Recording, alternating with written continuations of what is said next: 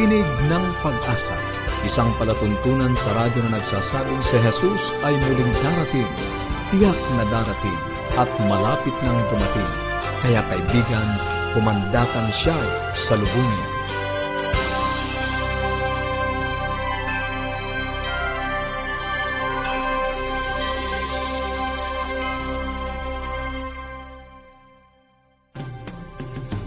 Maligaya at puno ng pag-asa ang pakikinig mga kaibigan. Kami po uli ang inyong mga lingkod dito sa Tinig ng Pag-asa, Pastor Ner Caranza. At Melo Anadem Ong po. Nag-aanyaya na samahan nyo kami sa 30 minutong talakayan tungkol sa ating kalusugan, pagpapanatiling matatag ng ating sambahayan, at higit sa lahat sa pagtuklas ng pag-asang nagmumula sa salita ng Diyos.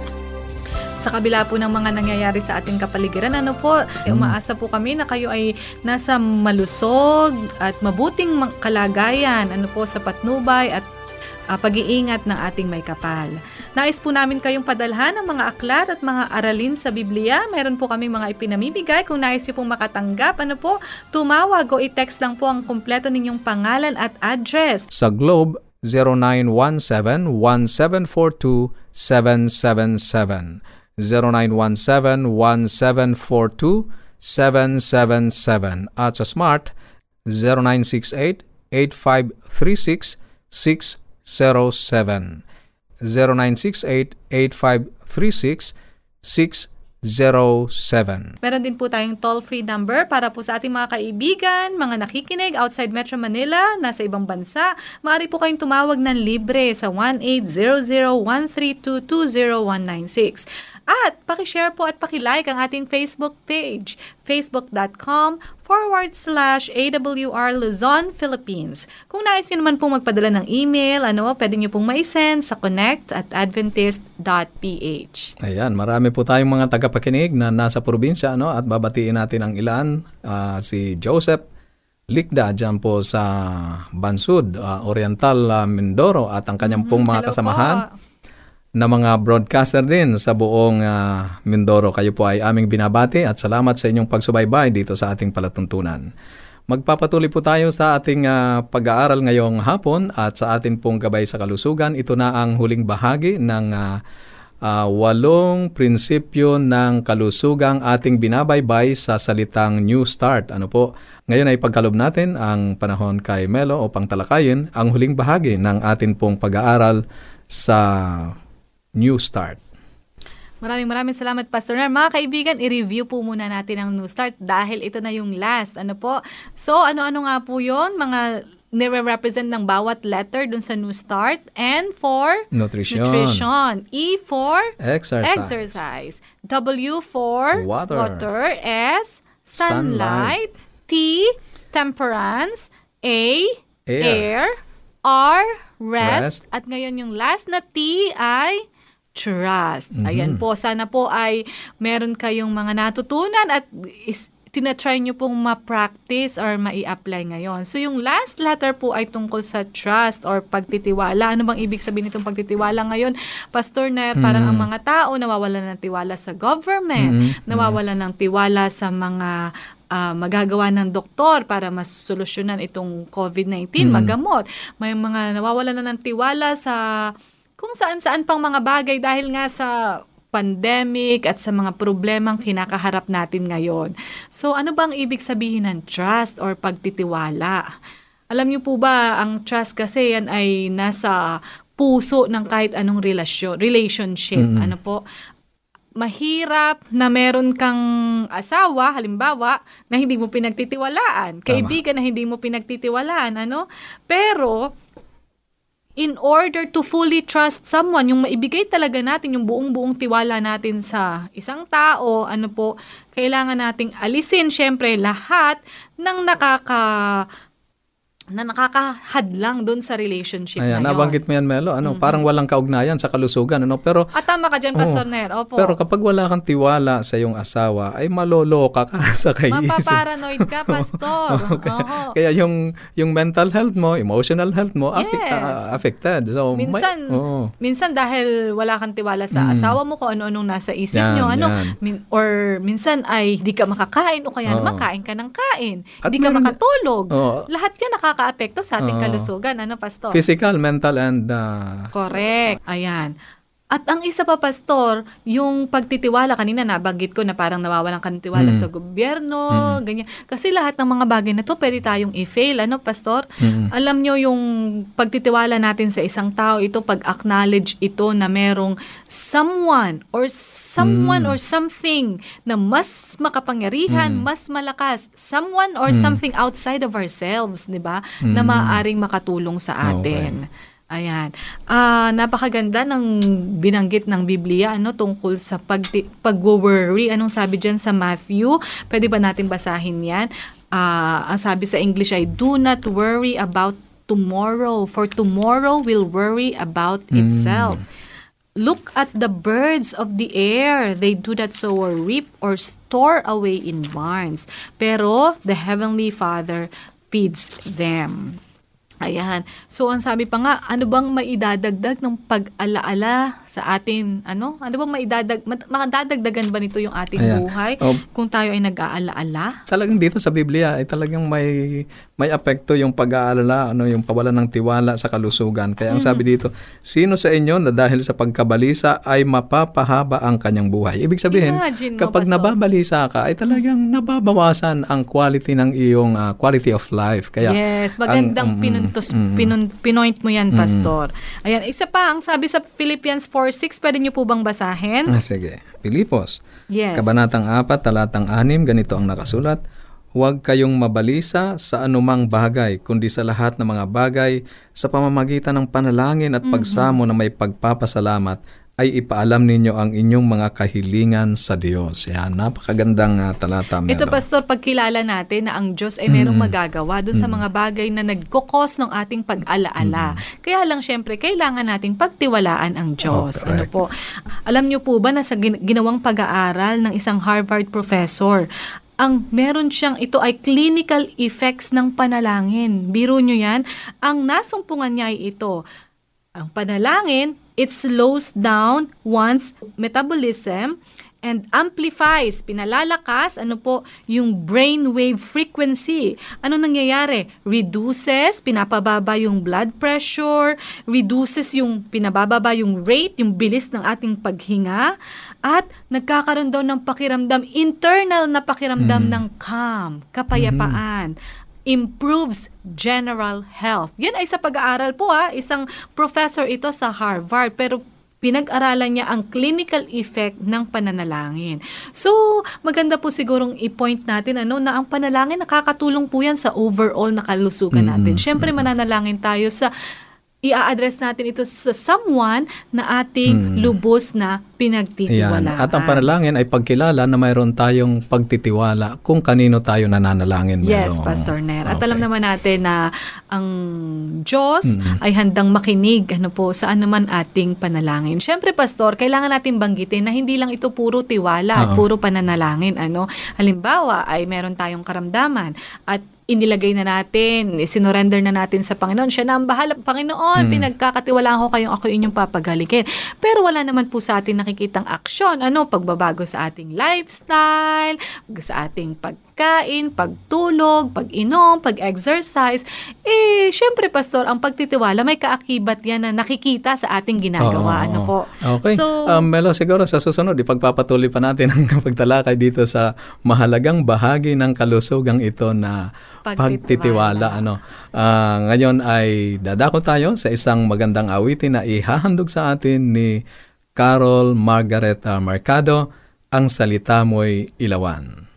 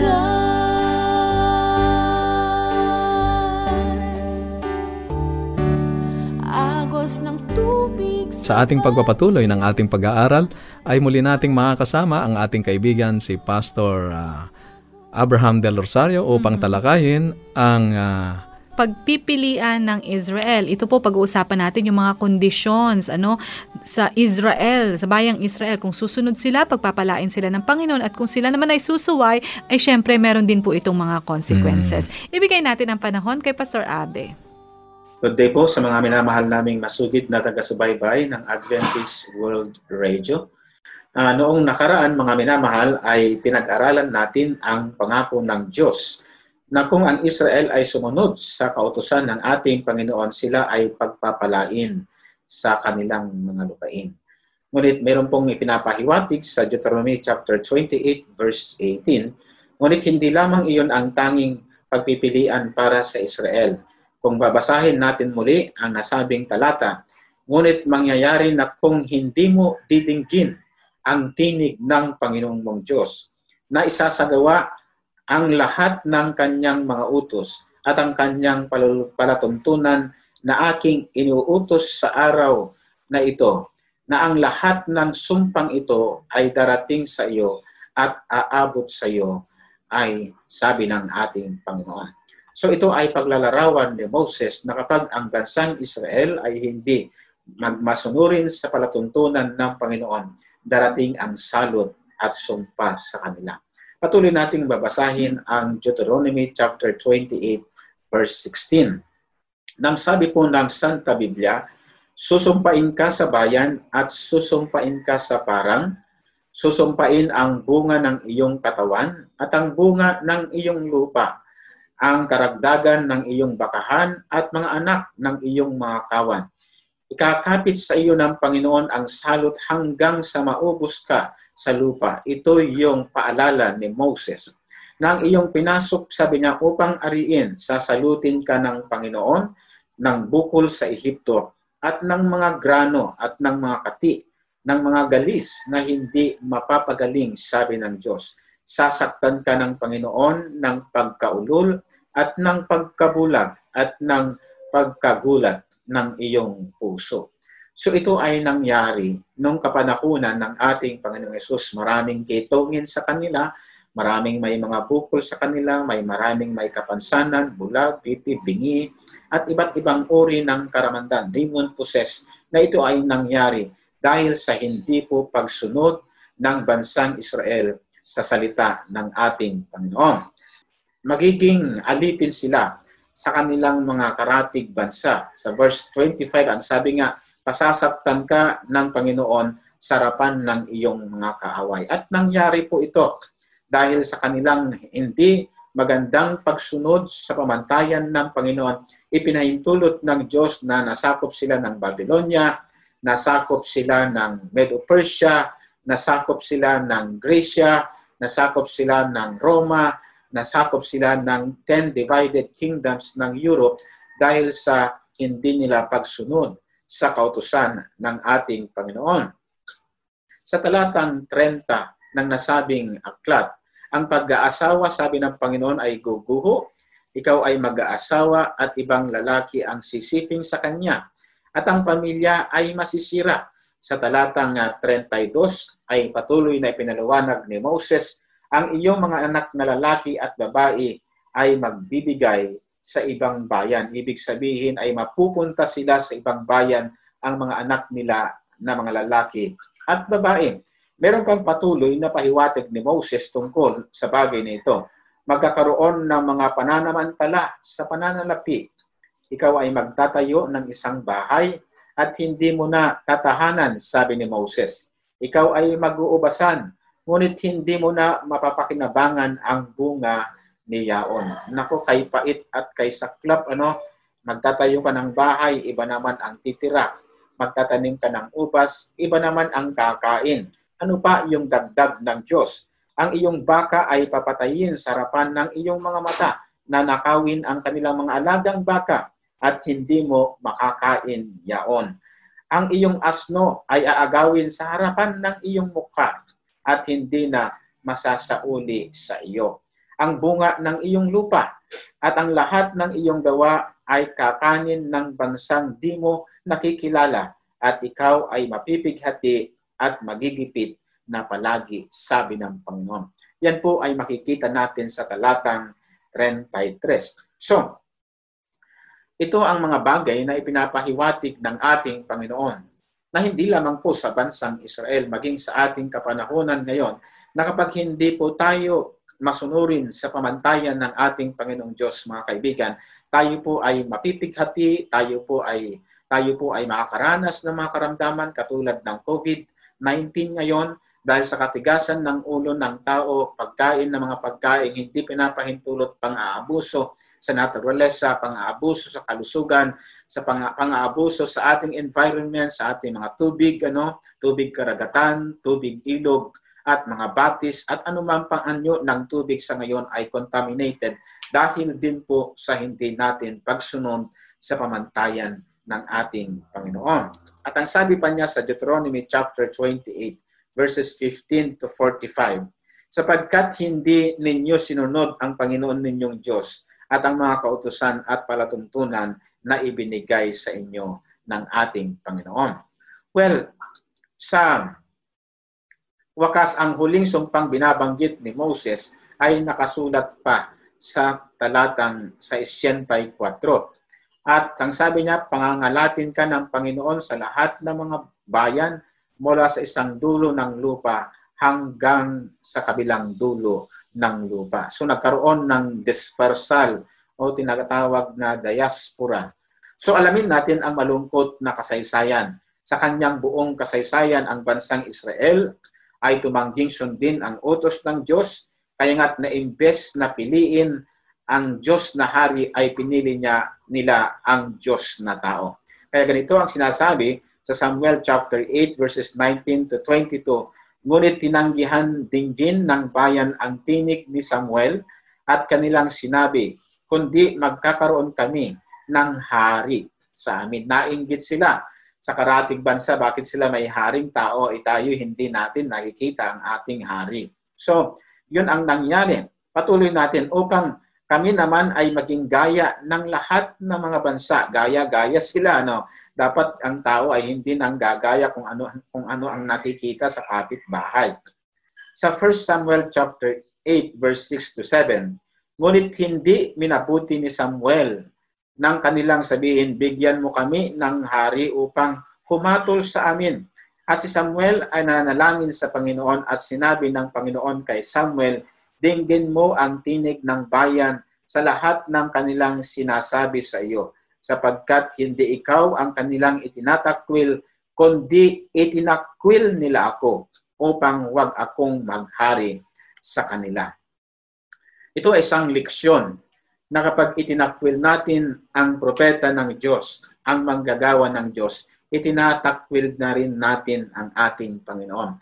Meron pong talinhaga na kinikwento ng Panginoon sa Mateo chapter 21 verses 31 to 43. At titignan natin ano, uh, dito kasi ay may isang tao na puno puno ng sambahayan, siya ay nagtanim ng kanyang ubasan. At ipinagkatiwala sa yaon sa kanyang mga mga alipin na mga magsasaka. at siya ay napunta sa ibang bayan upang mamasyal marahil at kanyang ipinagkatiwala ang kanyang pag-aaring lupain. Ay sinugo ang kanyang alipin pagkatapos na mamunga upang kunin ang kanyang uh, ang kanyang uh, bahagi. Ngunit sa verse 35 ay pinagnanakawan pa ng mga magsasaka ang mga alipin at hinampas nila ang isa, ang isa'y pinatay, ang isa'y binato. Sa verse 36, muling isinugo niya ang ibang mga alipin na mahigit sa mga nangauna at ginawa rin sa kanila ang gayunding paraan. Dadapwat pagkatapos ay isinugo niya sa kanila ang kanyang anak na lalaki na ang kanyang paningin ay sanay ang aking anak na lalaki ay kanilang rerespetuhin, kanilang susundin. Ngunit na ulit, ano, paulit-ulit ang nangyayari, yung lalaking yon ay pinatay din. Kaya sa verse 43, kaya nga sinasabi ko sa iyo, aalisin sa inyo ang kaharian ng Diyos at ibibigay sa isang bansang nagkakabunga. Well, siyempre alam na alam natin na ang tinutukoy uh, ng talinhaga ay walang iba kundi ang ating Panginoong Yesus na ito'y isang panulok na tinanggihan ng mga Hudyo.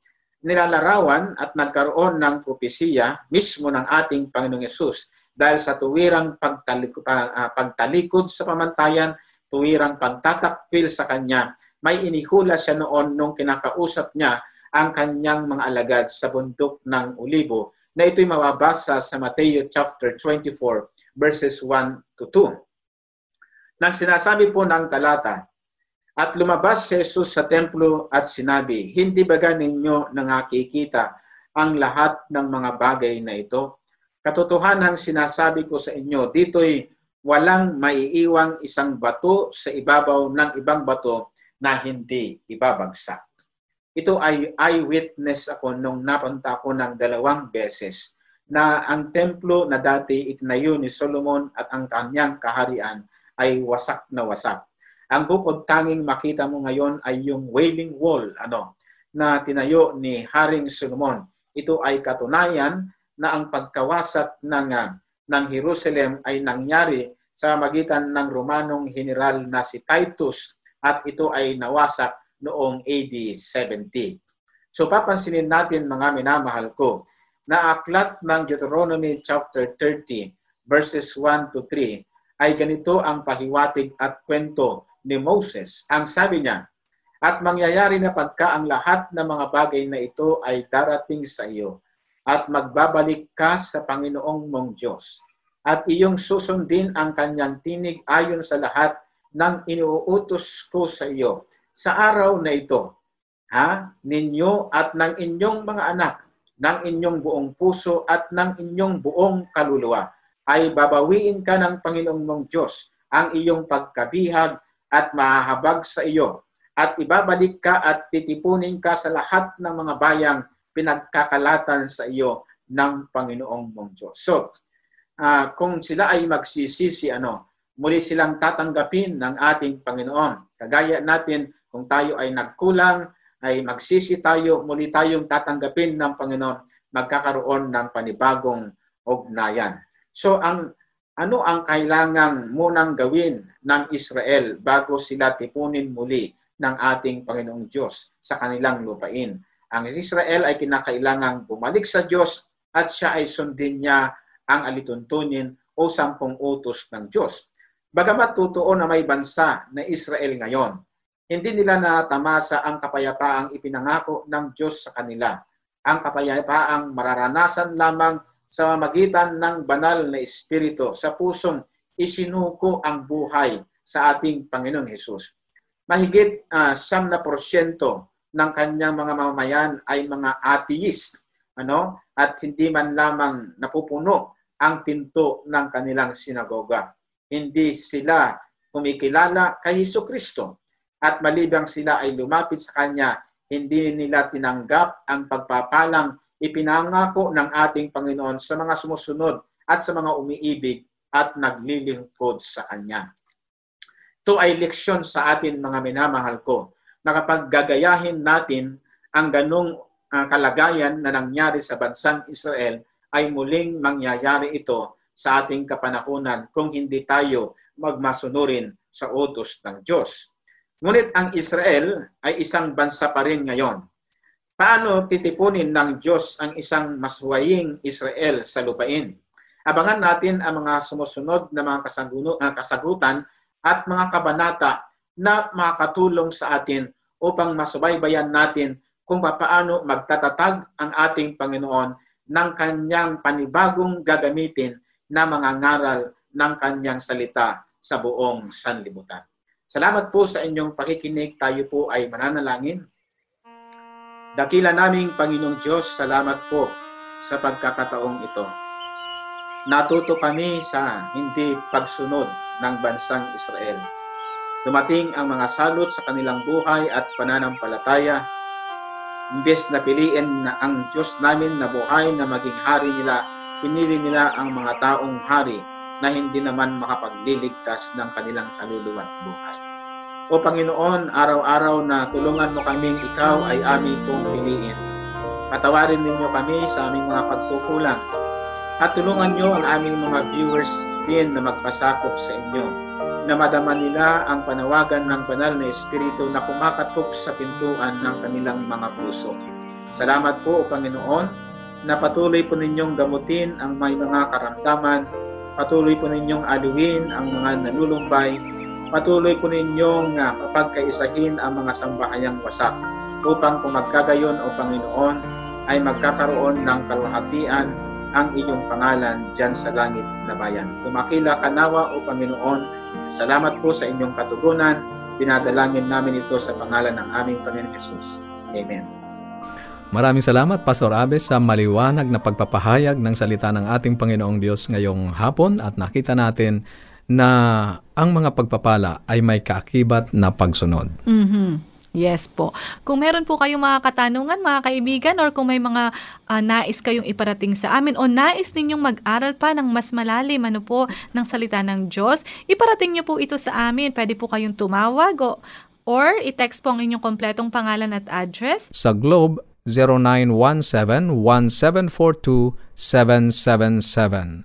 0917-1742-777. At sa Smart, 0968-8536-607.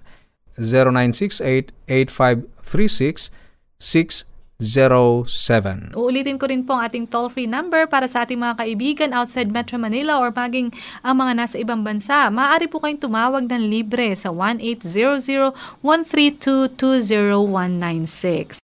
Maraming salamat sa inyong pakikinig at sa atin pong pansamantalang paghiwa-hiwalay. Baunin natin ang salita ng ating Panginoong Diyos sa Apokalipsis Kabanatang 22, Talatang 20. Ang nagpapatotoo sa mga bagay na ito ay nagsasabi, Oo, darating ako. At habang inaantay po natin ang kanyang pagdating, panghawakan po natin ang kanyang salita sa Isaiah 59.1. Narito ang kamay ng Panginoon na hindi maikli, na di makapagliligtas, ni hindi mahina ang kanyang pandinig na ito'y hindi makaririnig. Bukas po muli. Ito po ang tinig ng pag-asa.